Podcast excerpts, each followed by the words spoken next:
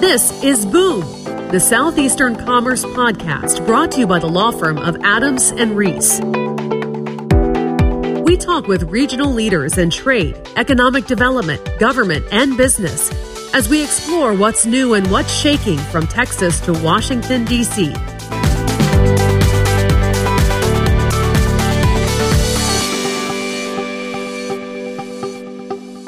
Hello, everyone. I'm Chris Kane with Adams and Reese in New Orleans. Welcome to today's episode. Joining us today is Mark Brodziski, and he is the acting administrator for Rural Business Cooperative Services at the USDA, and my law partner, Michael Burson, who is out of our Alabama and Washington, D.C. offices, uh, who really has been focusing on all things CARES Act and uh, the multiple disciplines that that is carrying. Today, we're going to focus on USDA's Business and Industry CARES Act program and do a deep dive into that and for the opportunities that that program is providing for rural businesses and agricultural producers to supplement their working capital uh, and, and really as a response to the economic impacts of the coronavirus. So we're looking forward to that discussion. And before we do, uh, Mark, we want to get to know you a little bit and just how you got to where you are as the acting administrator. So with that, where are you from originally, Mark? Thank you, Chris. Uh, yes, I'm originally from Wisconsin. Uh, this is a, a longtime employee of and work within USDA. Uh, spent most of my career uh, working with the USDA, either the Farmers Home Administration or Rural Development uh, in our Wisconsin field offices. So, being from Wisconsin, is it true that there's a requirement that you have to be a Packers fan? Well, uh, ideally a team owner if you can, but yes, absolutely a fan. That's great. Well, where uh, where did you go to college? I went to a part of the University of Wisconsin system in River Falls. It was just uh, near the Twin Cities on the western side of the state, uh, but a, a definite strong ag school. So enjoyed enjoyed uh, that start in uh, I guess heading towards a career. Awesome. Well, how long have you been living in the D.C. area?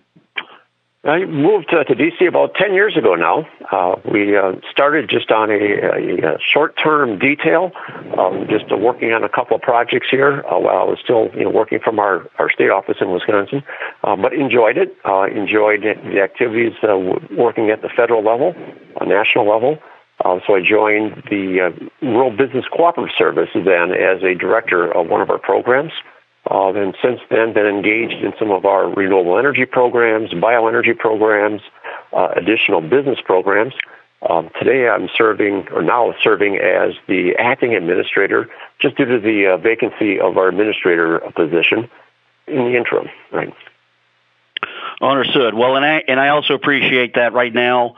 Obviously, with the impacts that we're feeling from the coronavirus. Right now, it's all hands on deck, and particularly for you, focusing on USDA's Business and Industry CARES Act program.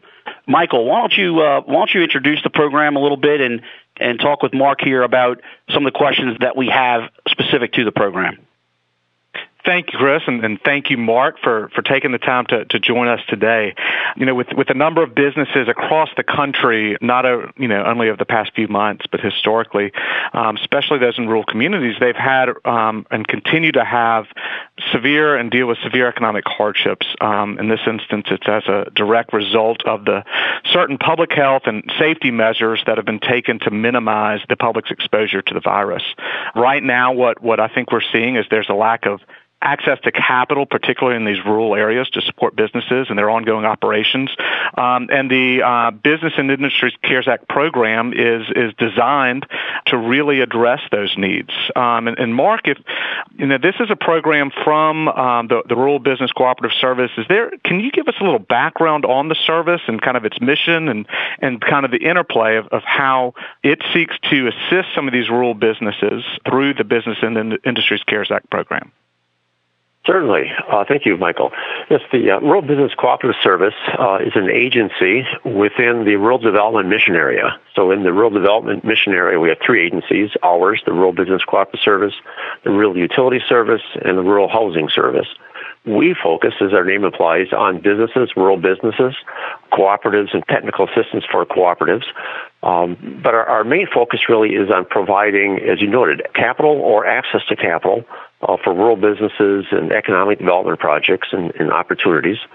the uh, Business and Industry Program uh, is one of our foundation programs. Uh, it's about a $1.4 billion uh, program this year uh, that offers guarantees to commercial business loans. Uh, and this program, we refer to it as the Business and Industry CARES Act program, is built on that program as a foundation to uh, really help, as you noted, uh, serve and, and, assist rural businesses uh, can recover from the pandemic. Thank you, Mark. And one thing you mentioned uh, as you were talking a second ago was, was who essentially is the, the ideal applicant for this program. Uh, I think for the first time, um, I believe agricultural producers may access this program if they're um, ineligible for financing from USDA's Farm Service Agency. Are there any other type of um, changes or flexibilities that have been included in this new program um, from the CARES Act? And you're right. This is the first time that we really serve broadly uh, agricultural production with the business and industry program. Uh, just on the foundation, kind of the regular program, a ag producer, an ag producer could be eligible for funding under the program, but for loan purposes not related to agriculture. In other words, if a producer was interested in processing, uh, you know, taking their ag product uh, and processing it, adding value uh, for marketing of those products. That could be something we could do with the Business and Industry Program. With the CARES Act program, we expanded it to include ag production. Uh, so now ag producers could apply for the program for assistance uh, without having to be involved in other activities, the processing or other business activities. The program itself is available to then all businesses uh, in rural communities. We don't have um, size standards, you know, similar to SBA, so we can work with very small businesses all the way up to large businesses, including uh, publicly traded, you know, companies on, on publicly stock market. Uh, so it could be a, a wide range of, of, types of businesses. We do not uh, restrict or direct funds towards any type of business. But as we noted here, it could include agriculture. Uh, does not need to include agriculture. It could be businesses you know, that serve uh, agribusinesses or serve producers, uh, but it could be other. Uh, we have uh, a lot of manufacturing in our loan portfolio, uh, hotels, recreation, medical, education. So really, any industry you know that is addressed out of from rural communities could be a business that's eligible for this program and for our B&I standard program.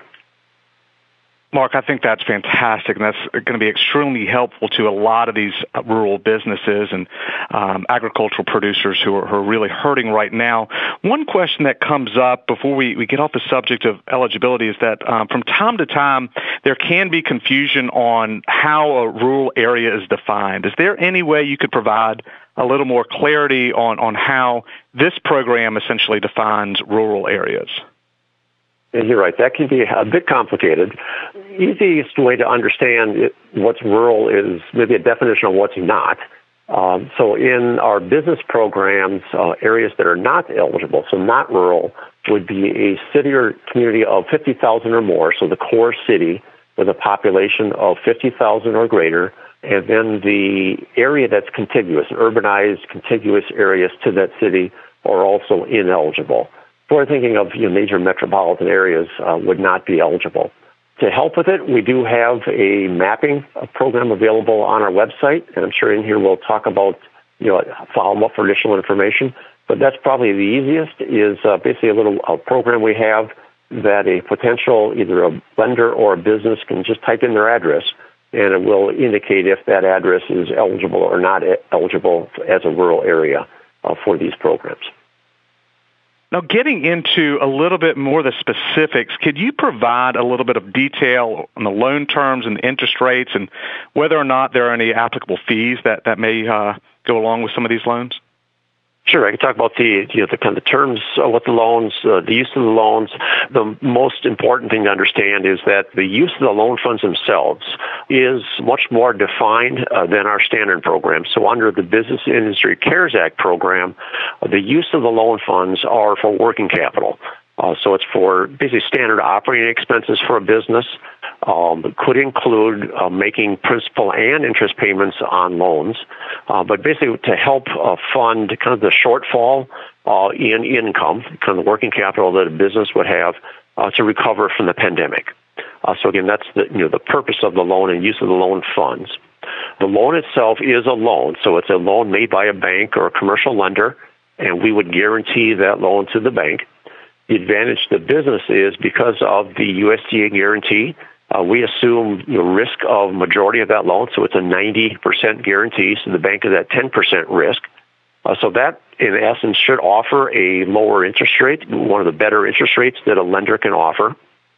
Uh, the interest rate itself is negotiated between the lender and the borrower. Uh, we do not uh, set what that rate can be. Uh, they'll require that if it's a variable rate, it must be based on some type of published rate. Uh, so it has to be a you know actively publicly available rate uh, that's used as a base. Uh, the repayment terms can be up to 10 years, so it's a little bit longer than what we would have for a standard working capital loan. Uh, we also have provisions that enable the lender to defer payments on the loan. Uh, we could set the first interest payment for one year after the original loan, so it could be no interest payments for a year. Uh, and then beyond that year, the principal payments could be deferred an additional two years. So for a total of a three-year initial period, it could be interest only, uh, and then start making principal interest payments uh, with the full loan being you know paid over the remaining of those 10-year term. The actual terms are also negotiated between the lender and the business. Thank you, Mark. This sounds like a um, really a fantastic opportunity to help rural businesses kind of bridge that gap, so to speak.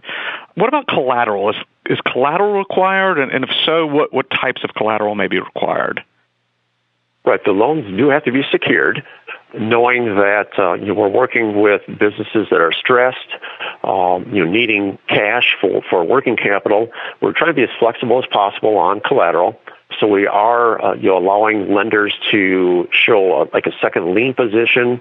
Let's say if a business has real estate or equipment, maybe that's financing their senior debt, their normal, you know, financing with the bank. The B&I CARES Act program uh, could use that same collateral uh, if there's equity or value above the collateral, you know, compared to the outstanding debt. That could be the collateral available uh, for the B&I working capital loan. It also could be other you know, um, inventory, receivables. So generally, collateral that may be a little bit more discounted or not have the value for lending uh, under a, a, standard loan would be something that could be utilized uh, for the Business and Industry CARES Act program. Again, we're trying to be as flexible as possible. Uh, we're also flexible as to the valuation of that collateral. So if the, the business or the lender completed an appraisal on the property within the last two years, we could use that appraisal without having to update it. Uh, if the appraisal has a little bit more age than two years, rather than running a full appraisal, we would ask that the lender simply update the value of that appraisal. So again, trying to remove some of the barriers on some of the time that would require to process a loan, you know, looking at speeding up the evaluation process for collateral. So, Mark, what would the next steps be if a business is, is interested in this program and how they would go about applying for it? But so the actual application is through a lender. From the agency's perspective, our client is the bank, and the bank would then work with the business or the borrower.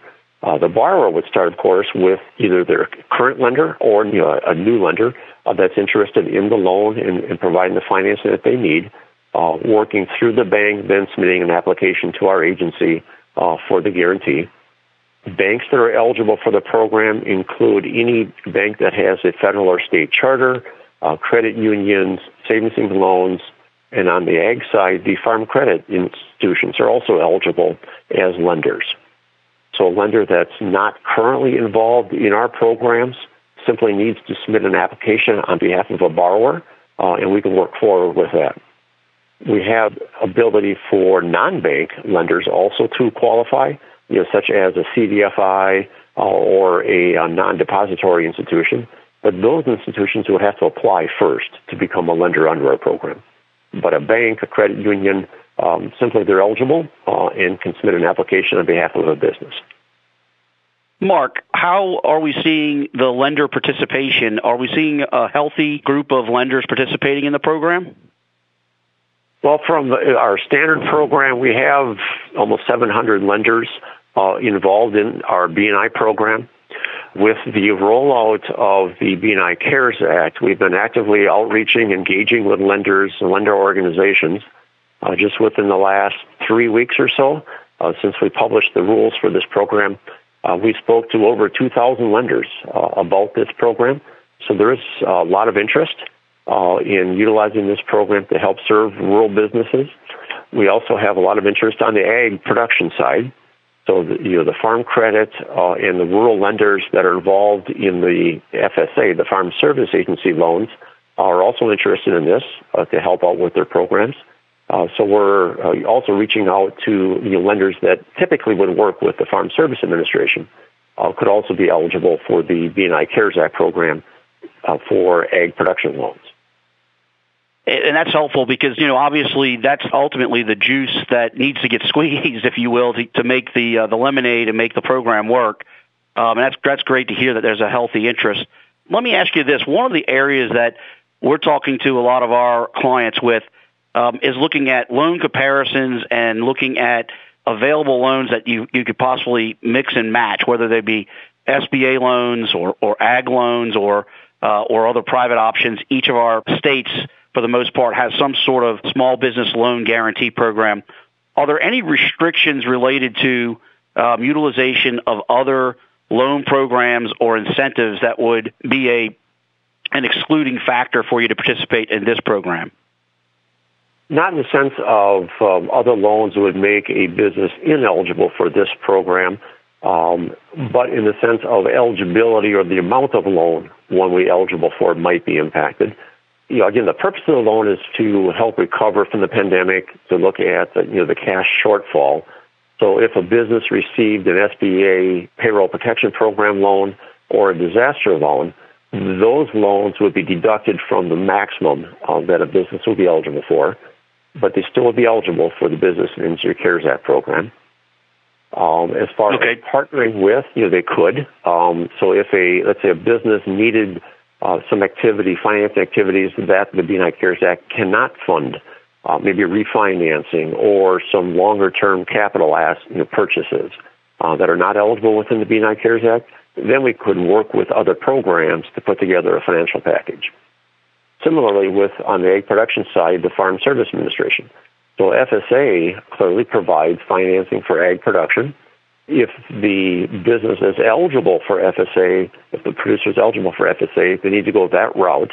However, if the amount of the loan they need exceeds the amount that FSA could lend, uh, then they're eligible for the B&I CARES Act program. In that case, could come 100% uh, to the B&I CARES Act. Or yeah, at their option, they could choose to blend the two. You know, there are some advantages uh, to the FSA program, uh, and there are some advantages to the B&I CARES Act program. So again, looking at those programs as to how best to use the funds would be really up to the borrower and up to the lender to work forward. Along those lines, I, I understand the program is allocated $1 billion. Is that correct? The program has, yeah, can support up to 1 billion in loan activity, yes. Yeah where are we in terms of you know one of the one again another concern as our clients are nearing deadlines for certain loan options and and and the timeframes play out explain again, if you don't mind, the, the, the window that we're in and confirm that there's you know enough liquidity to support the loan program right now in terms of allocation. Does that make sense? Certainly, certainly. So first of all, as far as the the funds available have about a billion dollars. Uh, we introduced regulations to run the program on the 22nd of May, so a couple of weeks ago. Uh, we opened up applications at the same time. Uh, we are receiving applications. Uh, it's been a slow start in the sense of a couple applications coming in early, uh, but that's starting to pick up a little bit from some of the lenders. But the actual funds will be available as long as, as we have funding. So we'll continue to process applications as long as the funds are available. We're holding all funds kind of in a national pool, and then we'll process applications basically in the order received.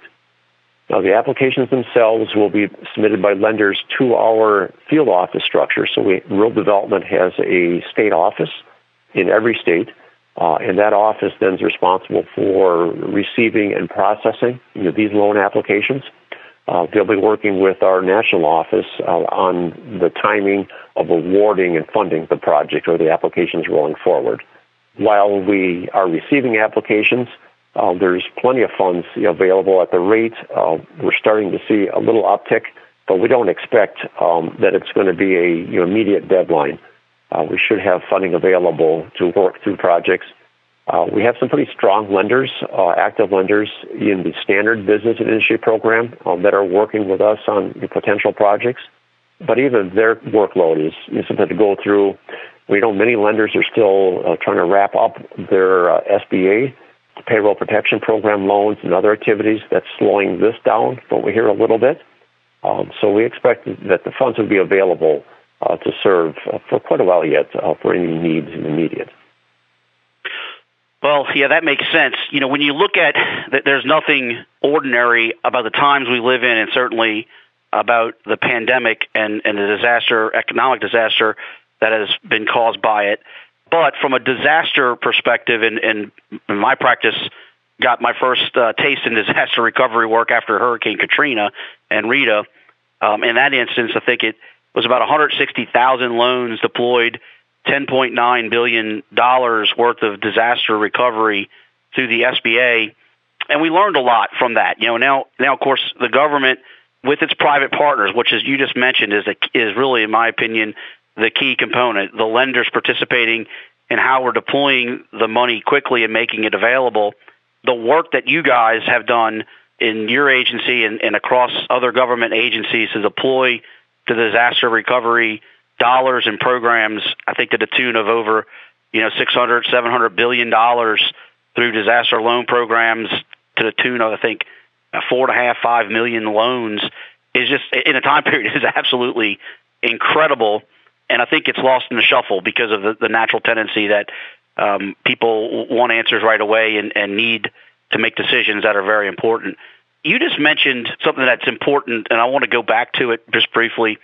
You'd mentioned that you're seeing a little bit, I wouldn't call it lender fatigue, uh, but the private partner side of this, right? The, the lenders just experienced putting out however many millions of loans now that we're, we're up to in a pretty short period of time. They, that program is going to require uh, some significant back end work um, as well. And then you have the customers that are sitting there and they're trying to figure out, okay, what happens after now a 24 week period if you're in the PPP loan program, or if you're, you know, or if you're looking at other loan facilities, the obligations required there. This program seems to have some long term flexibility that is interesting to me. Um, can you explain a little more on that? I, I call it lender fatigue, and that's probably not the right word, but how this loan program, particularly, and the length of it's going to allow for some flexibility, perhaps um, down the road. Um, sure. In a way, it's two questions, but I think they're both re- they're related uh, in the sense that the, especially the the SBA payroll protection program loans, uh, whereas the lender role and activity you refer to the back end, and really that's what they're really focusing on now is the processing of not so much the you know, obtaining the loan approval, but it's it's executing the loan, uh, dispersing loan funds, uh, you know, and the tracking associated with that, uh, and that's where they're now investing a lot of their time and effort. So basically, it would be the same staff that would need prepare information to submit applications for this program, for the B&I CARES Act program. Uh, so there's simply, I many of the lenders are focusing on kind of finishing up what they have with the PPP loans first, and then engaging a little bit more uh, with the B&I CARES Act program. And I say that it's related to kind of the, the longer term flexibility with, with this program in the sense that we intentionally set up the use of the funds uh, for the B&I CARES Act program with some flexibility. We kept it as broad as we could as to for you know, using funds basically to fill in that shortfall of working capital for businesses. But we tried to keep that as open, as flexible as possible we did not set a deadline as to when funds have to be used. Again, that was intentional uh, because it's going to vary depending on the industry, the recovery, you know, the economic environment that the business is in, as to what their economics look like and what you know, their cash flow needs are. Uh, so we're trying to keep that as flexible as we can. Also, the I'm going to say the paperwork from the sense of the lender and borrower lender perspective on drawing funds.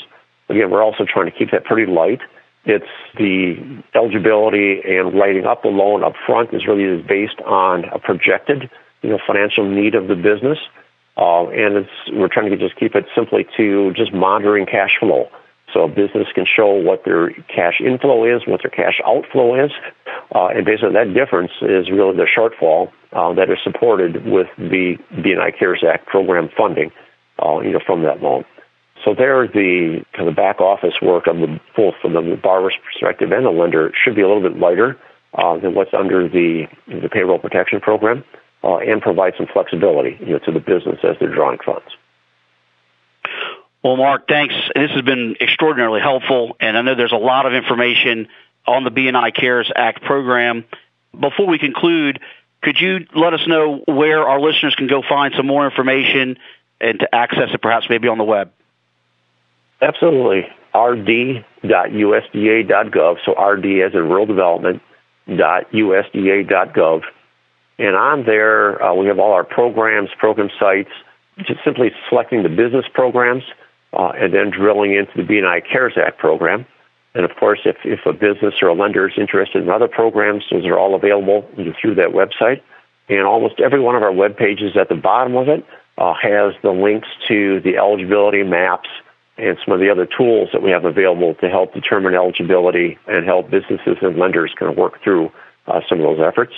There's also a contact us button that you can drill into and find our offices and contacts throughout the country uh, based on either our national location or state offices.